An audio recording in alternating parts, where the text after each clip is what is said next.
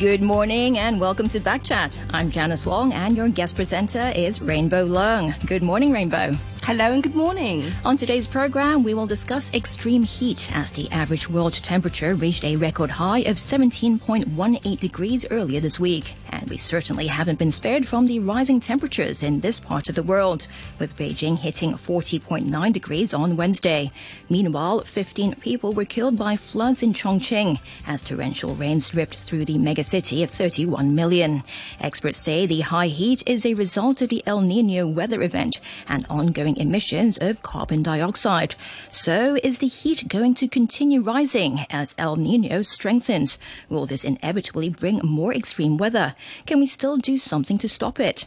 After 9.45, we'll take a look at the new Kowloon City themed walking trail. Let us know what you think on our Facebook page, Backchat on RTHK Radio 3.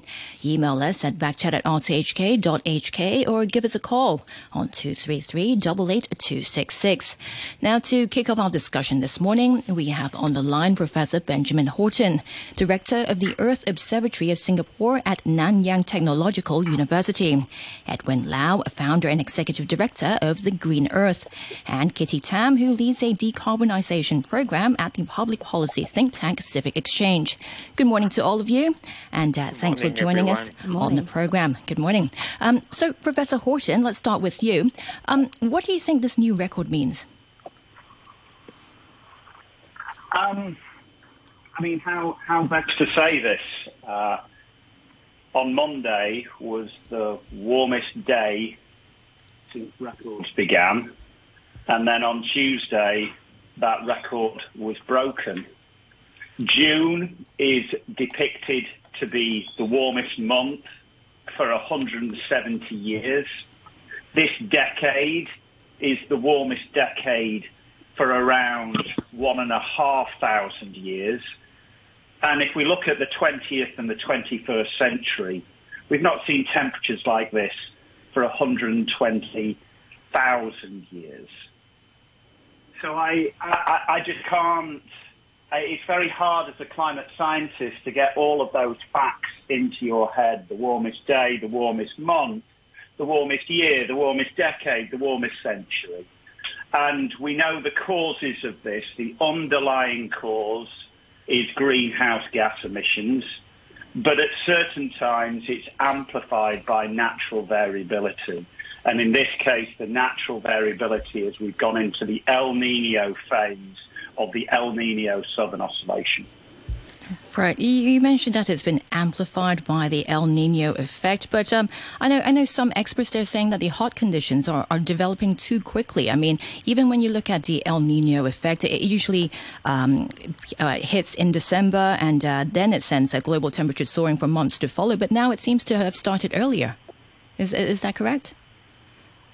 Well, again, the climate community have been rather surprised at how fast the Pacific Ocean is warming up. So the El Nino Southern Oscillation, when you go into an El Nino phase, or indeed when you identify an El Nino, is because the sea surface temperatures in the Pacific are greater than average. What we see in the Pacific is that the rates of change are unprecedented. So the amount that it is warming up has taken us all by surprise our oceans are around, as a total, around five degrees C warmer than they should be. Again, another fact that should scare you listeners. It's the warmest our oceans have been for at least 170 years. So with El Nino, just like any other natural phenomenon, you can have a minor El Nino or a major El Nino. Southeast Asia has not seen a major El Nino since 1982 to 83 what the climate community is very worried about is that this is going to be a major El Nino on top of, a, since the 80s, a further 40 degrees, uh, 40 years of human-induced climate change. But I mean, one of the things that I find, I don't know, I just find it surprising. It's great that you're doing this radio show, but I find it really surprising that within the media, there isn't, in a way, hysteria about this. Monday was the warmest day since records began, and it was beaten 24 hours later. We've got the warmest month, the warmest year, the warmest decade, the warmest century, and we know the causes. And we also know the solutions, but we are not, the public are not panicking about this. They're not pushing the governments or corporations for immediate answers. There's not press conferences by world leaders about how they're going to deal with this. And that's what's surprising here to me.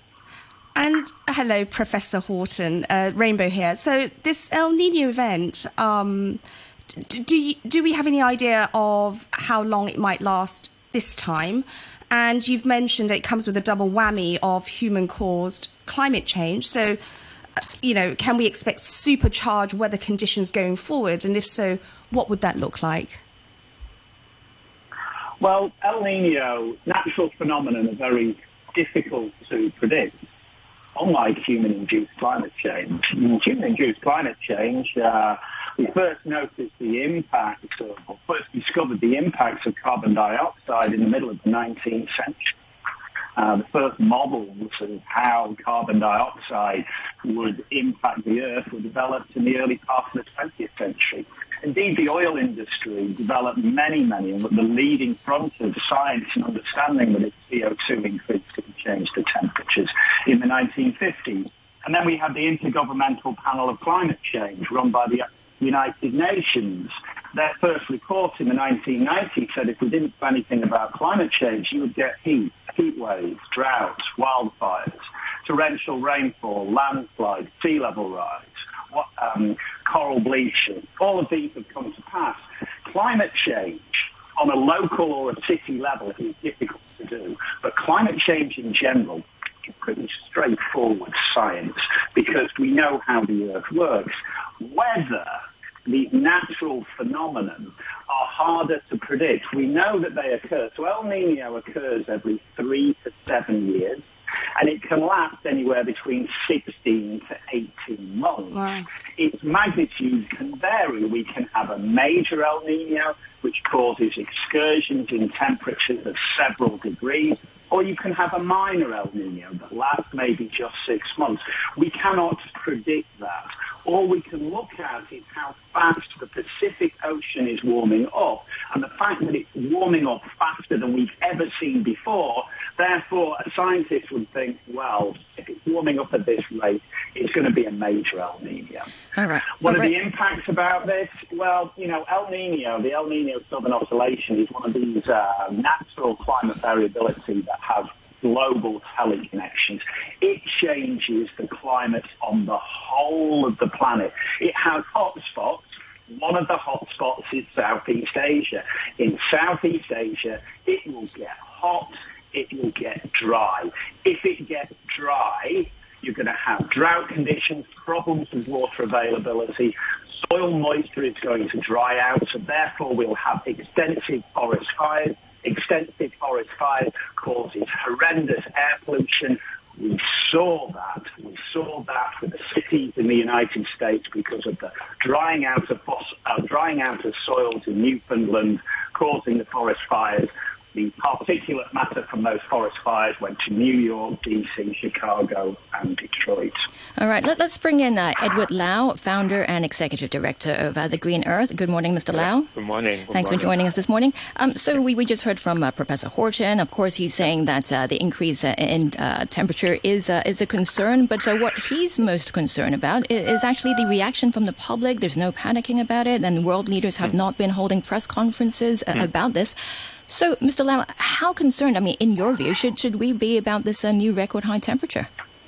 Yeah, we should be. I think the uh, uh, whole population, especially the political leaders, should be getting the uh, very serious warning signal from this extremely uh, high temperature, and they keep in two consecutive days uh, the temperature record being broken, and this is not just a worldwide problem.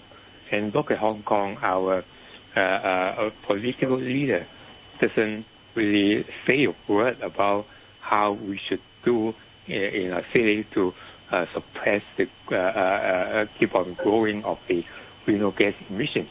Now, just a few days ago, the government released the total city's greenhouse gas emission data which it says the uh, emissions of greenhouse gas of 2021 is 4% higher than that of 2020, and the total amount is uh, 34.7 million tons of CO2 equivalent. And this 4% rise, they, uh, it was due to the revival of the uh, local economic activities and more demands of uh, electricity usage. Now, we need, we don't need them to tell us the reason. This is quite straightforward. But we want the government leaders to tell the public then through what ways that we can suppress the increase of these greenhouse gas emissions. How can we save energy? How can we reduce uh, emission of greenhouse gas? This is the key message we are all looking for, but this is a vacuum. I'm, I'm so disappointed. All right. And uh, Kitty Tam from Civic Exchange, what's your view on this, all, all of this about, about the uh, record temperature and also what uh, Hong Kong government is doing about it?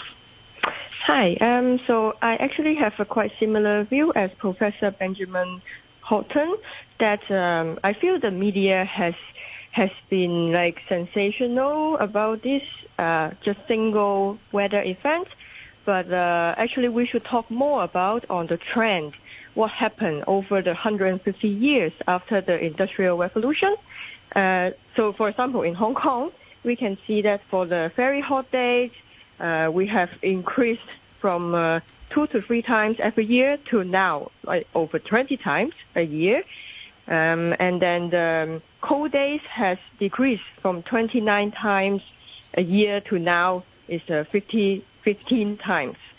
So with the IPCC AR6 report just launched earlier this year, it has predicted there will be more frequent extreme weather.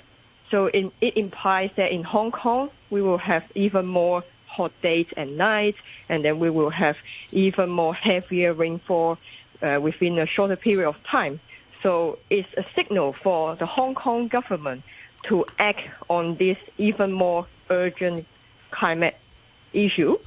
So um, for the Hong Kong government, actually, they have done their fundamental responsibility under the Paris Agreement, which uh, they are being the first Chinese city as a spe- special uh, uh, SAR uh, to announce that they will be climate neutral by 2050, carbon neutral by 2050.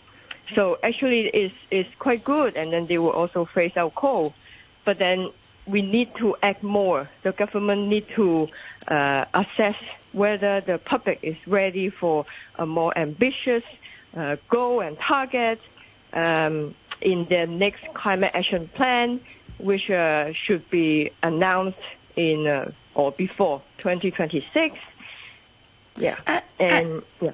Um, hello, Kitty. Um, you mentioned that Hong Kong government has pledged to be carbon neutral by 2050, and I understand they've also committed to halving carbon emissions by 2035. Could, could you, um, you know, could you could you talk us through what has been done so far, and in your view, um, you know, do, do, you think is adequate, and what more can be done going forward? Yes. So actually, back in uh, 2018, the government has uh, this um, agreement uh, update with the electric, uh, the power company on uh, having this feed-in tariff, which is to promote uh, more renewable energy on the rooftop of uh, the buildings. And uh, we can see that actually there's more renewable energy by our local community or by business. But then how to do more is that actually this agreement between the government and the power company will be updated later this year. So in this agreement, scheme of control agreement, they can uh, work more. For example, uh, for the energy and use data, they can actually um, have a more updated data showcase to the public because right now we can only see uh, what happened two years ago. And it's not like so updated right now, and then we don't know whether we are doing enough, and then we cannot compare with others who is doing better. So for this one, they can improve, and then also for the um, electric vehicle, the government has actually done a lot of work to promote this, but there's not enough fast charging facility in Hong Kong right now. So the government can work with the power sector to improve all this grid infrastructure to promote the development of all these electrical vehicles so that if more than the private cars, not only private cars, but also trucks or bus, like the heavy vehicles can also transit to a more cleaner energy.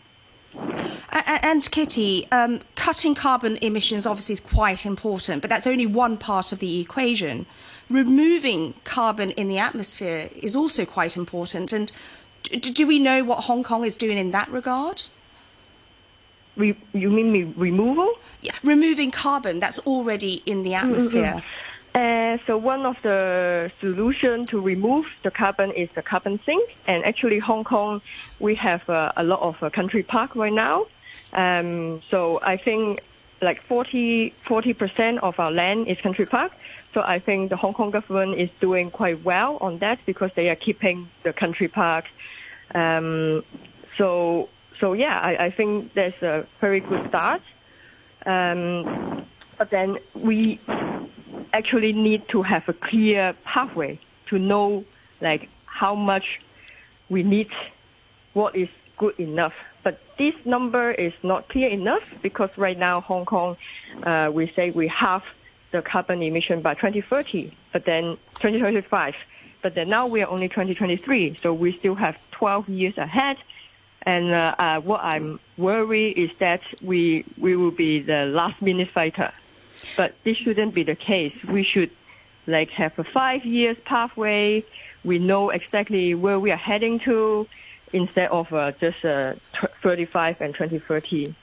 Right, and uh, and Mr. Lau, Mr. Lau, um, like when, when, we talk about uh, extreme weather or uh, climate change, uh, we, we, I mean, apart from looking at how to uh, uh, reduce carbon, we, we also have to look at how prepared we are to deal with the problem, right? how prepared would you say most places are? Or do they do they have policies and infrastructure in place to recover from climate impacts? Now, although the government has the 2050 carbon neutrality roadmap uh, launched a few years ago. But the uh, actions from the government, I consider it is uh, not uh, not enough and not fast enough. Uh, take the example of what Kitty just mentioned, the country park. Now, we of course need nature-based solution, such as the uh, vegetation, the ocean. They are the two major nature-based solutions to absorb or to remove carbon dioxide from the atmosphere.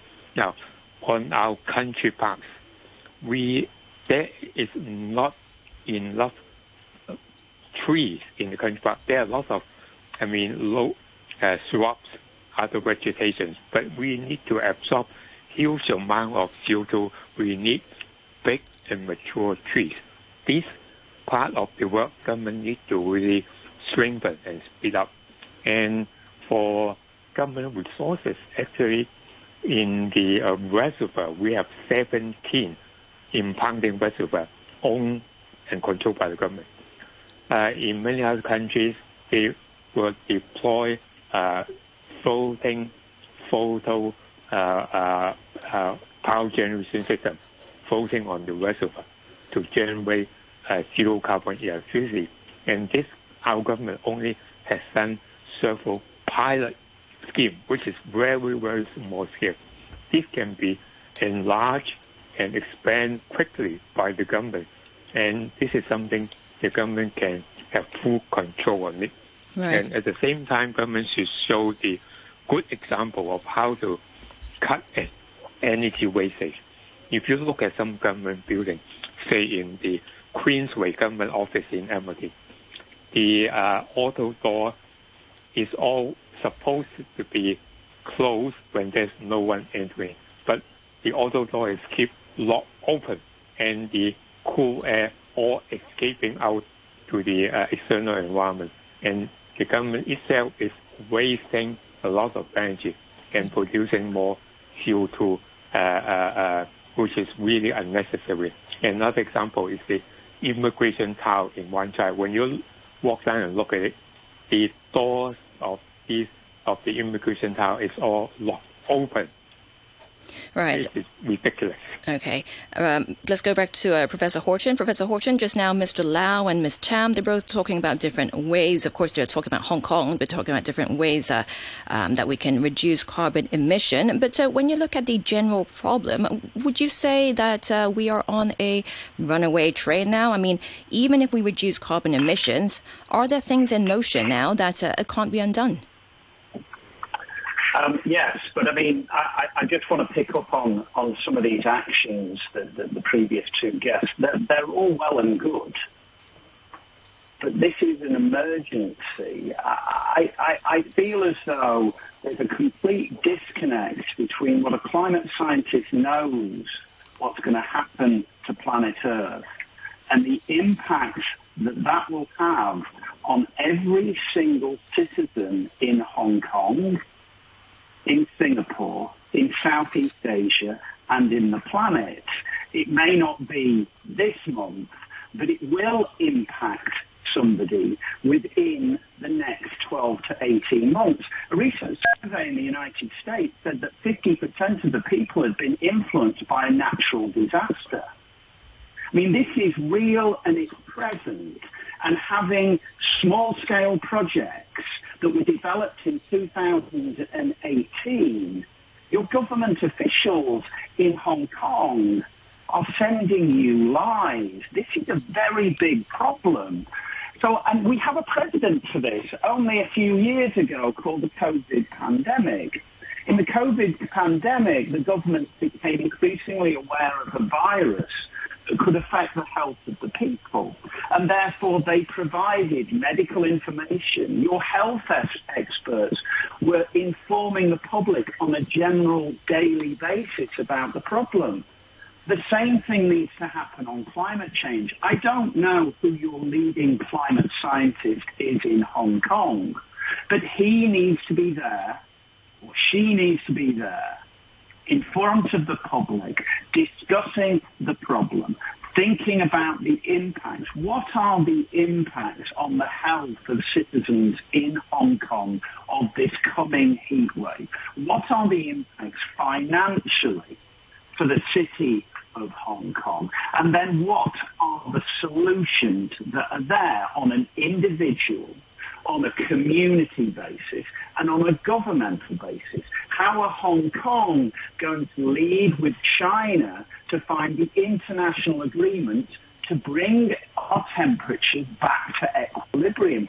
It all can be done. It can be done if an individual acts, a community acts, a government acts, and the international community comes together. And it is incredibly serious uh, uh, incredibly serious. Will this? And the, oh, the other thing, to go back to your question, so I get, I get, I don't know, I could say I get passionate, but what I really do is I get incredibly frustrated because we can have the record temperature of any single day. Imagine if it was the, I don't know, record stock market or a discovery on cancer or I don't know, a record soccer transfer of Cristiano Ronaldo going to Saudi Arabia. It made huge headlines. But record temperature in the year, it won't be, there won't be anything on the news today or tomorrow. It will have been forgotten about. And it really shouldn't because these temperatures indicate the huge amount of heat that the Earth is taking off.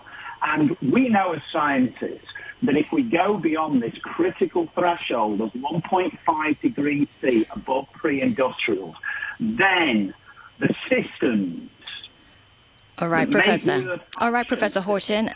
Just hold your thought there for a moment. We have to take a short news break. Let's continue our discussion afterwards when we'll be joined by Dr. Liu Junyan from Greenpeace East Asia. Mr. Lau and Ms. Tam, thanks again for joining us this morning. That's uh, Edwin Lau is the uh, founder and executive director of the Green Earth, and Kitty Tam is an environment conservation expert from Civic Exchange. Now, if you want to ask our guests questions or share your views on today's topics, you can leave a message on our Facebook page, Backchat on RTHK Radio 3, email us at backchat at rthk.hk, or give us a call on 233 88266. And here's a quick look at the weather, mainly fine with isolated showers in the morning, very hot during the day with a maximum temperature of around 34 degrees. The very hot weather warning is currently in force. Winds moderate southwesterlies. Right now it's 30 degrees, relative humidity 76%. It's now 9:30 with a news summary. Here's Tom Warden. A bill is being gazetted today to improve taxi services. Some of the suggestions include allowing cabs to carry up to six passengers and imposing a penalty point system to punish bad behavior by drivers. Another proposal is to allow owners to form their own taxi fleets. U.S. Treasury Secretary Janet Yellen is in Beijing on a four day visit aimed at easing tense relations between the world's two largest economies. The visit comes just weeks after Secretary of State Antony Blinken visited China. And NATO's Secretary General has indicated that the alliance is closely observing the activities of the Wagner paramilitary forces and their leader Yevgeny Prigozhin following their short lived mutiny in Russia. Jens Stoltenberg's comments came after the leader of Belarus said Mr. Prigozhin was back in Russia. I'll have more news at 10 o'clock. My friend and I started smoking in our teens. I quit two years ago after knowing he had a stroke. The doctor said there is a strong link between stroke and smoking. Five years after quitting, the risk of stroke can be reduced to that of a non smoker. Health is the most important thing for me and for my family. I will never smoke again. Quit now. Call 1 833 183. The government has announced proposals on improving governance at the district level. The Chief and Deputy Chief Secretaries for Administration will personally lead and coordinate district governance. People of different experiences and professions who are familiar with district affairs may enter district councils through various channels. District councils will focus on district affairs and collect and reflect public views to better serve the people. Improve district administration, build a better community.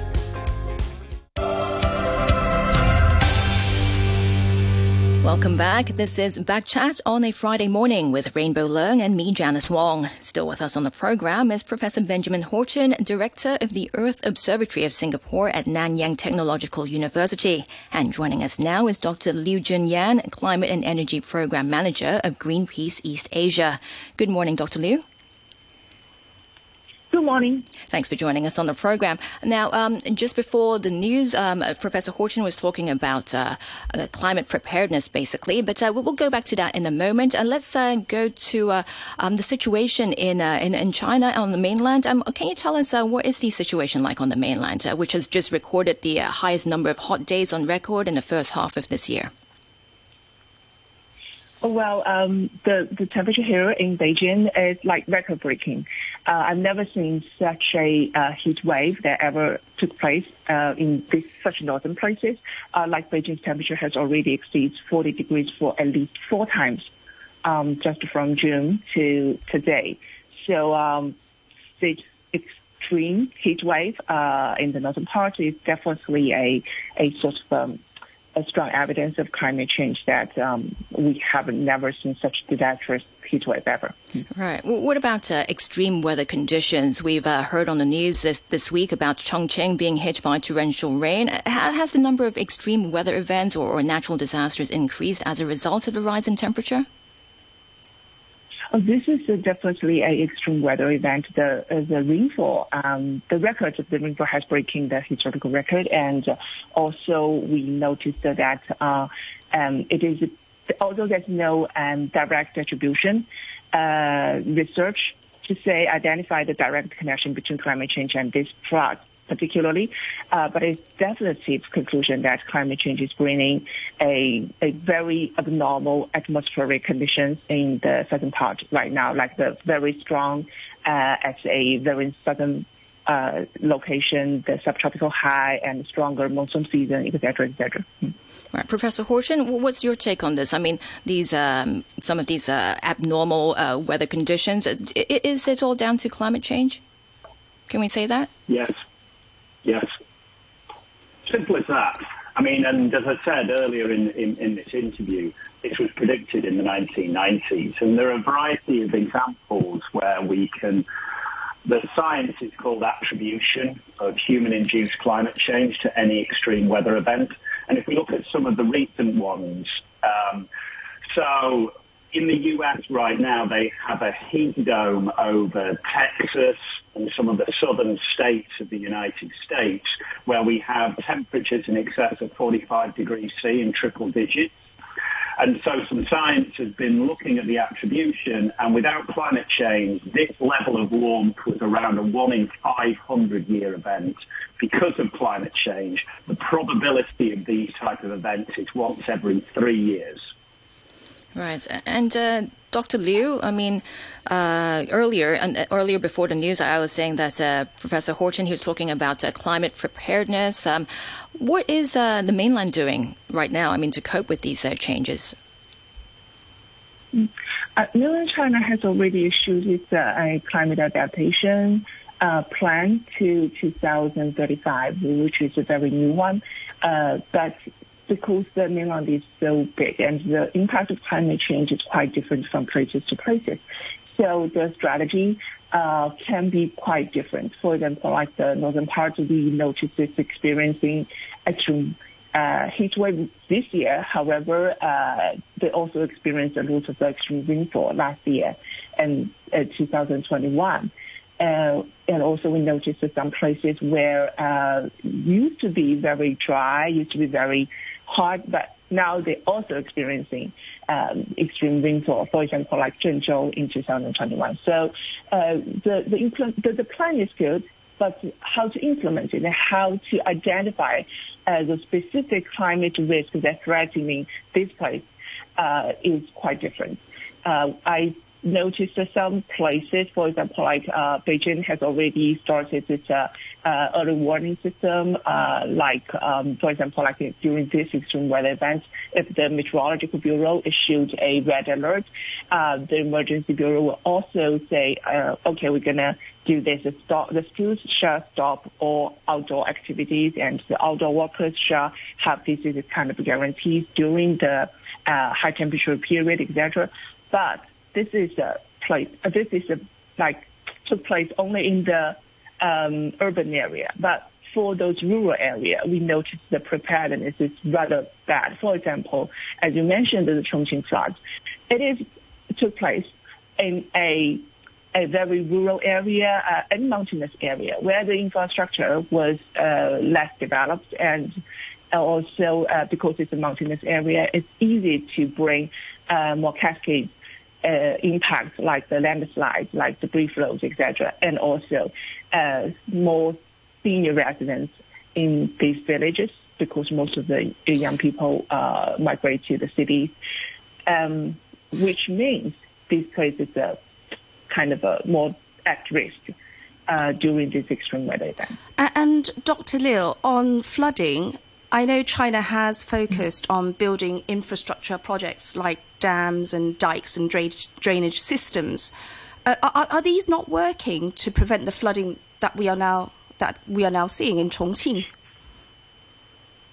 I, think the one, one of the most important reasons is that uh, is our standard uh, uh, following the trends of climate change. For example, like all of these uh, um, infrastructures, they are built based on a previous, our previous uh, experience, uh, what kind of uh, uh rainfall, what kind of flood we're going to experience, say, in the next 50 years. However, the climate change kind of uh, is developing on linear way, which mm. means that we are experiencing more extreme weather events that beyond our experience.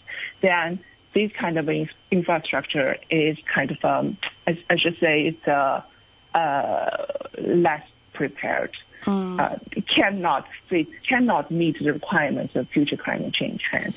That's the thing. And so, but there's also a dilemma that we cannot build the infrastructure that to an even higher standard that not considering uh, its limits, not considering the socio-economic uh, cost, etc. So uh, what can we do? I think it's uh, a we need a more sort of a silo break uh, emergency system, uh, not only offering early warning, like weather alerts or blue alerts, but also the how we can uh, manage people, how uh, how we can sort of encourage people, encourage everyone to protect themselves, and we the, the government offer more guarantee to to these most vulnerable communities. All right, Professor Horton, um, you, you're talking about uh, climate preparedness before the news. When you listen to what uh, Dr. Liu is talking about uh, about uh, actions taken on the mainland, is that is that good enough? Well, I think there are two things that need to happen. There needs to be a short-term response and a medium to long-term response. I mean, the short-term response is that climate change is here now. It's not going to go away. So how do you deal with, in the short term, high heat um, causing heat stress? So you need to have I heard on when I was listening to your news that there was information that this is a high heat alert for Hong Kong, 34 degrees C. But then that needs to be followed by, well, what should people do with temperatures of 34 degrees C and humidity in excess of 70%? So there needs to be a response plan so people know how to deal with this high heat, be that cooling centres, be that air, being out of the midday sun, changing how you use construction workers, um, communication, looking after the elderly, looking after the young. On the medium to long term, basically there has to be a redesign of cities to try and cool them. More people live in cities on planet Earth than lived on the whole of the planet 15 years ago. We've had this huge urban migration, so we need to solve the climate change issue within a city. And that really brings uh, putting nature back within a city, having waterways, having trees and vegetation and open fields, because they have natural cooling po- properties. And then urban design must change. Urban design must change to try and cool the cities, because then you can start to alleviate some of the impacts of greenhouse gases. So you've got to have a short and a medium to long-term solution of this, because climate change it's not going away. We can make decisions about how bad it's going to get, but it's not going away because carbon dioxide as a greenhouse gas stays in the atmosphere for hundreds of years and its response on the oceans and the ice sheets happens over thousands of years. So it's not going away. We have to learn to live with it, but we desperately can't make it get any worse. We really, really can't. All right, Professor. um, Professor, I, have got a, a. Facebook message here. Maybe you can help answer some of the questions. It's from Michael, and uh, he says, uh, "What a one-sided discussion. Some points uh, the contributor claim this is the hottest the planet has ever been, and then his question is, is the uh, carbon dioxide level the highest it's ever been? And uh, are electro- uh, electric vehicles a real solution to total carbon footprint? And uh, he also says, is is it it's really from beginning to end worst for the planet i don't really get that bit maybe he should uh, make it clearer next time and most of all and he says uh, most of all most of government solution most of all the government solution is uh, about control and taxing its citizens. And, and that's a comment from Michael. Um, Professor Horton, do you have any response to that? I mean, about the uh, carbon dioxide um, levels and electric well, vehicles. Well, let's just uh, let's a one-sided argument. Well, it's a one-sided argument because 99% of all scientists um, know that climate is changing and it's due to human-induced factors. So, I mean, you could have on your radio show to give an equal argument 99 versions of me and then one denier. So really, it's a one-sided argument because we follow the laws of physics. When you raise temperatures, ice melts. You want, does someone want to disagree with that? I don't think anyone would.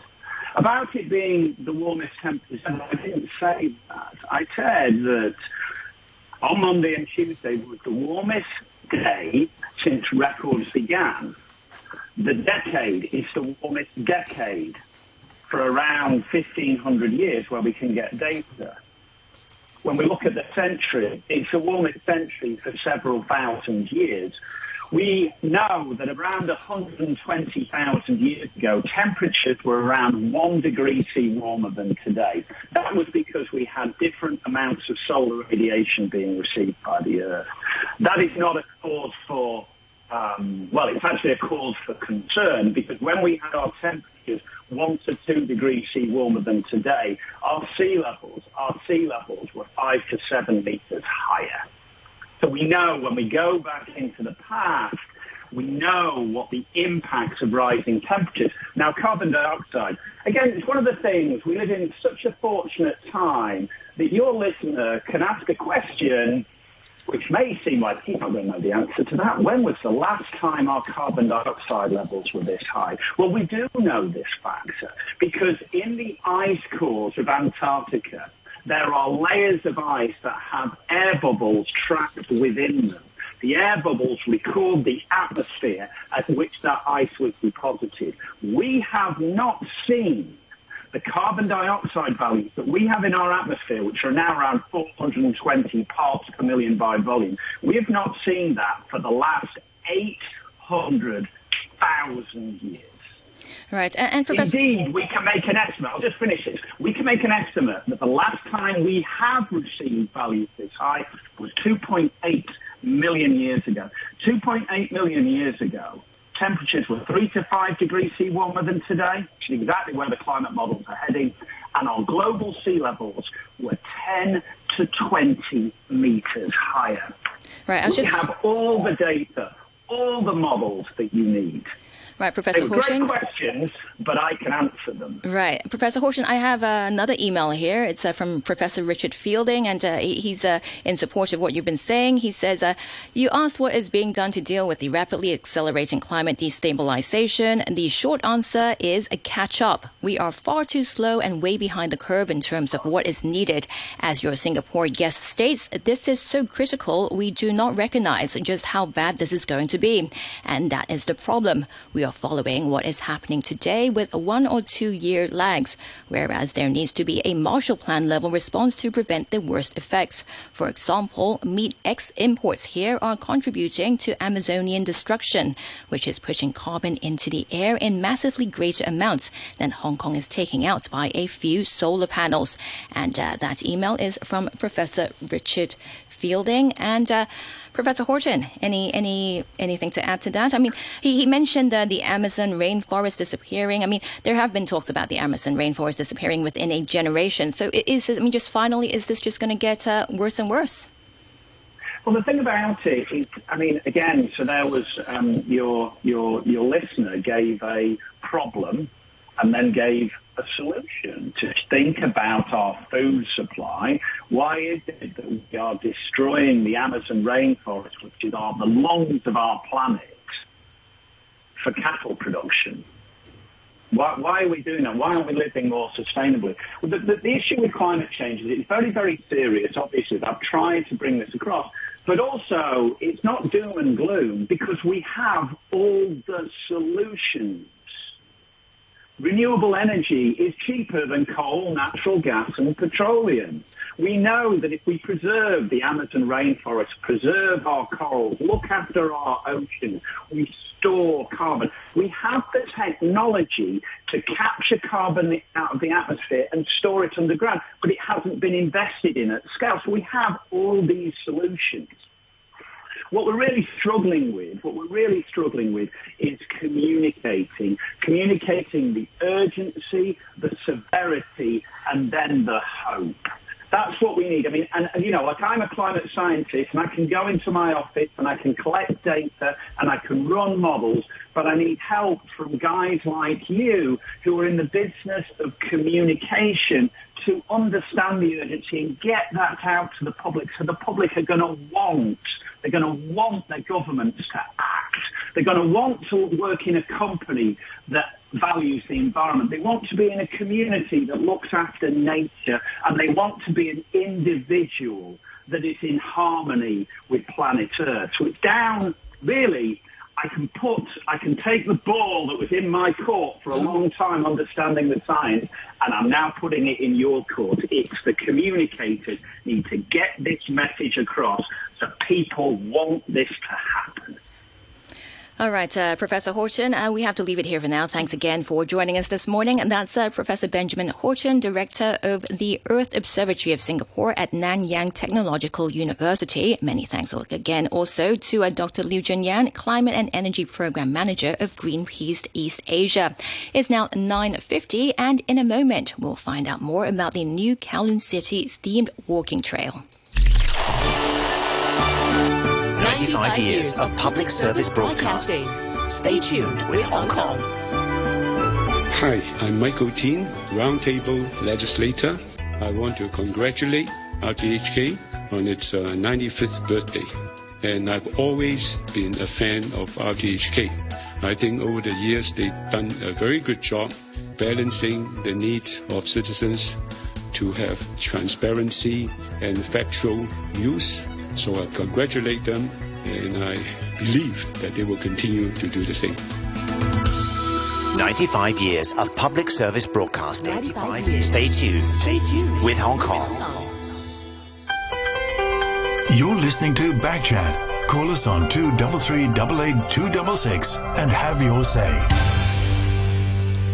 The 6.5 kilometers Kowloon City themed walking trail is the longest in Hong Kong and it has just opened to the public this week. To tell us more about it, we're now joined on the line by Bill Sievers, the uh, licensed, uh, licensed tour guide and founder of Streets of Hong Kong Premium Tours. Good morning, Mr. Sievers. Good morning. Thanks for joining us on the program. So, have you had a chance to visit the uh, new trail yet? I live on the new trail. You live on the new trail. so, so what yeah. do you think about the trail? Well, it's not so new to me. I've been living in To Kao for almost 20 years now.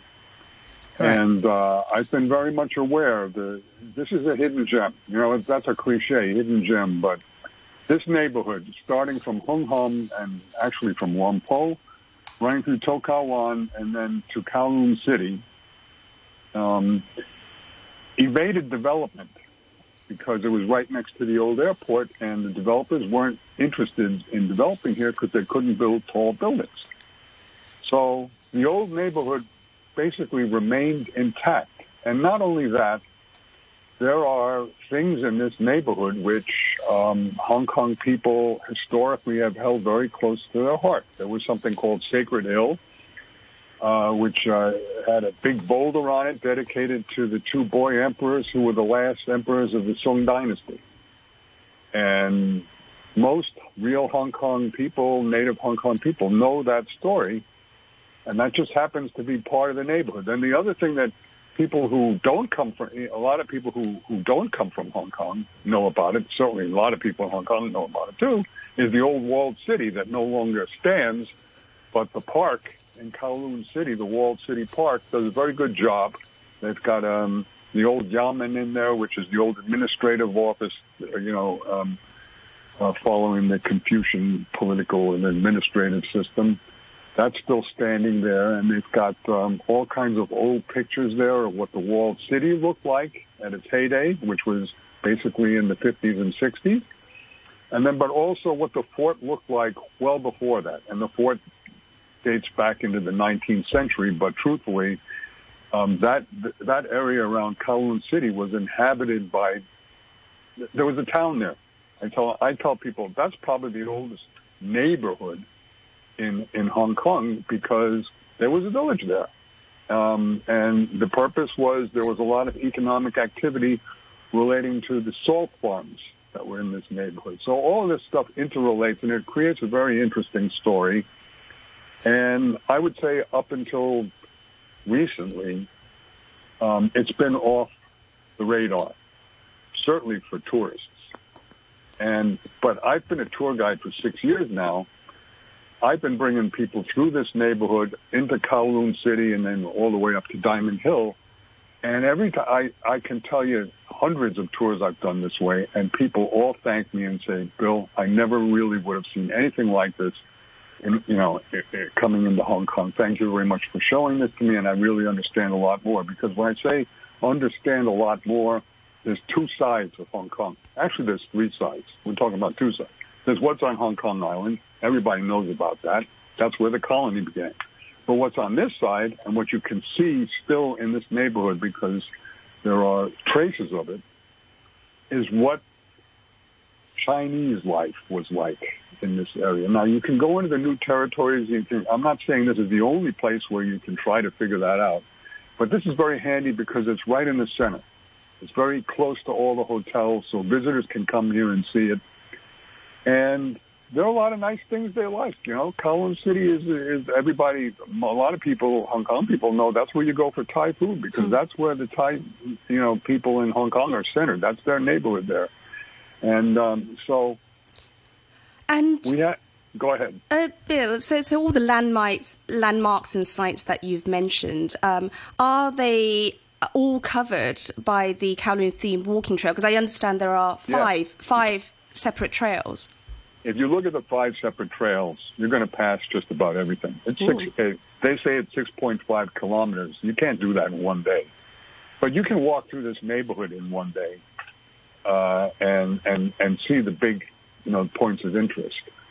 Um, and uh, what what one way to do that, if you're a local person, but I, I take tourists and visitors this way too. I also take local people who, who've lived there all their lives, and I show them this stuff, and they say, you know, I didn't really understand that I could still go into sit in a cha tang that looks like this, you know, and then go out into the market that looks like that. Um, and one way to do it is from um, from the Star Ferry Terminal. You catch a bus there. Mm. From there, you catch the number 5C. Okay? Get on the 5C, and then you're going basically straight through the whole terrain where this trail is, starting with the Kwun Yam Temple in Hung Hom, which, you know, there are a lot of interesting temples. There's Pak Tai and Wan Chai. There's uh, Man Mo, you know, in, in, in Wan. But that that Kwun Yam Temple in Hung Hom, I'm a photographer. I do photography tours too. That is a beautiful and very interesting temple. And that neighborhood in Hung Hom has all kinds of interesting restaurants and mahjong, handmade mahjong stores and, and all kinds of other interesting things that you can find. And what's nice about what they've done with this Kowloon City themed walk is I had to figure all this stuff out by myself, reading Hmm. history books and articles and this and that. That's how I know it. But now they've taken it and they've made it much easier for people to go on their own and figure it out by looking at these plaques on the street and, and using their phone and looking at the QR codes, uh, using the QR codes, and then they can get all the narrative, you know.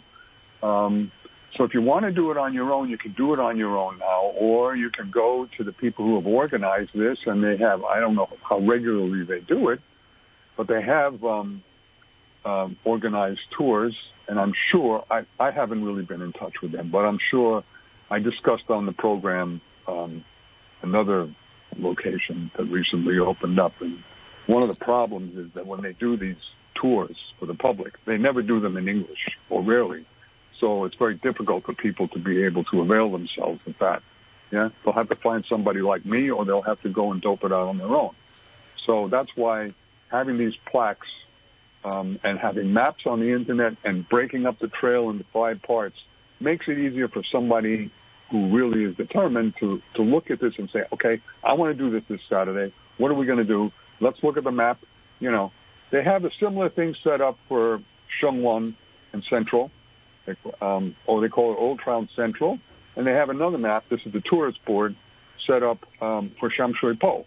Yeah, now we have it for To Kwa Wan, and I think that's very important because, like I said, this area with what went on with the walled city and the airport and what went on in To Kwa Wan and Hong Kong, which has a very big part of the story of how Hong Kong became industrialized. All right. Yeah, All right, Mr. so Stevens, thanks a lot for, for joining us this morning. And uh, Rainbow, so if you don't have any plans this weekend, maybe you can visit this new walking trail. I've actually been on the website. It's very good. And just for the benefit of listeners, it's Kowloon City Walking Trail, one word, dot HK. All right, thanks a lot. And uh, that's uh, Bill Sievers, a licensed tour guide and founder of Streets of Hong Kong Premium Tours. Many thanks also to you who commented or emailed us today and to our guest presenter Rainbow Leung and producer Raphael.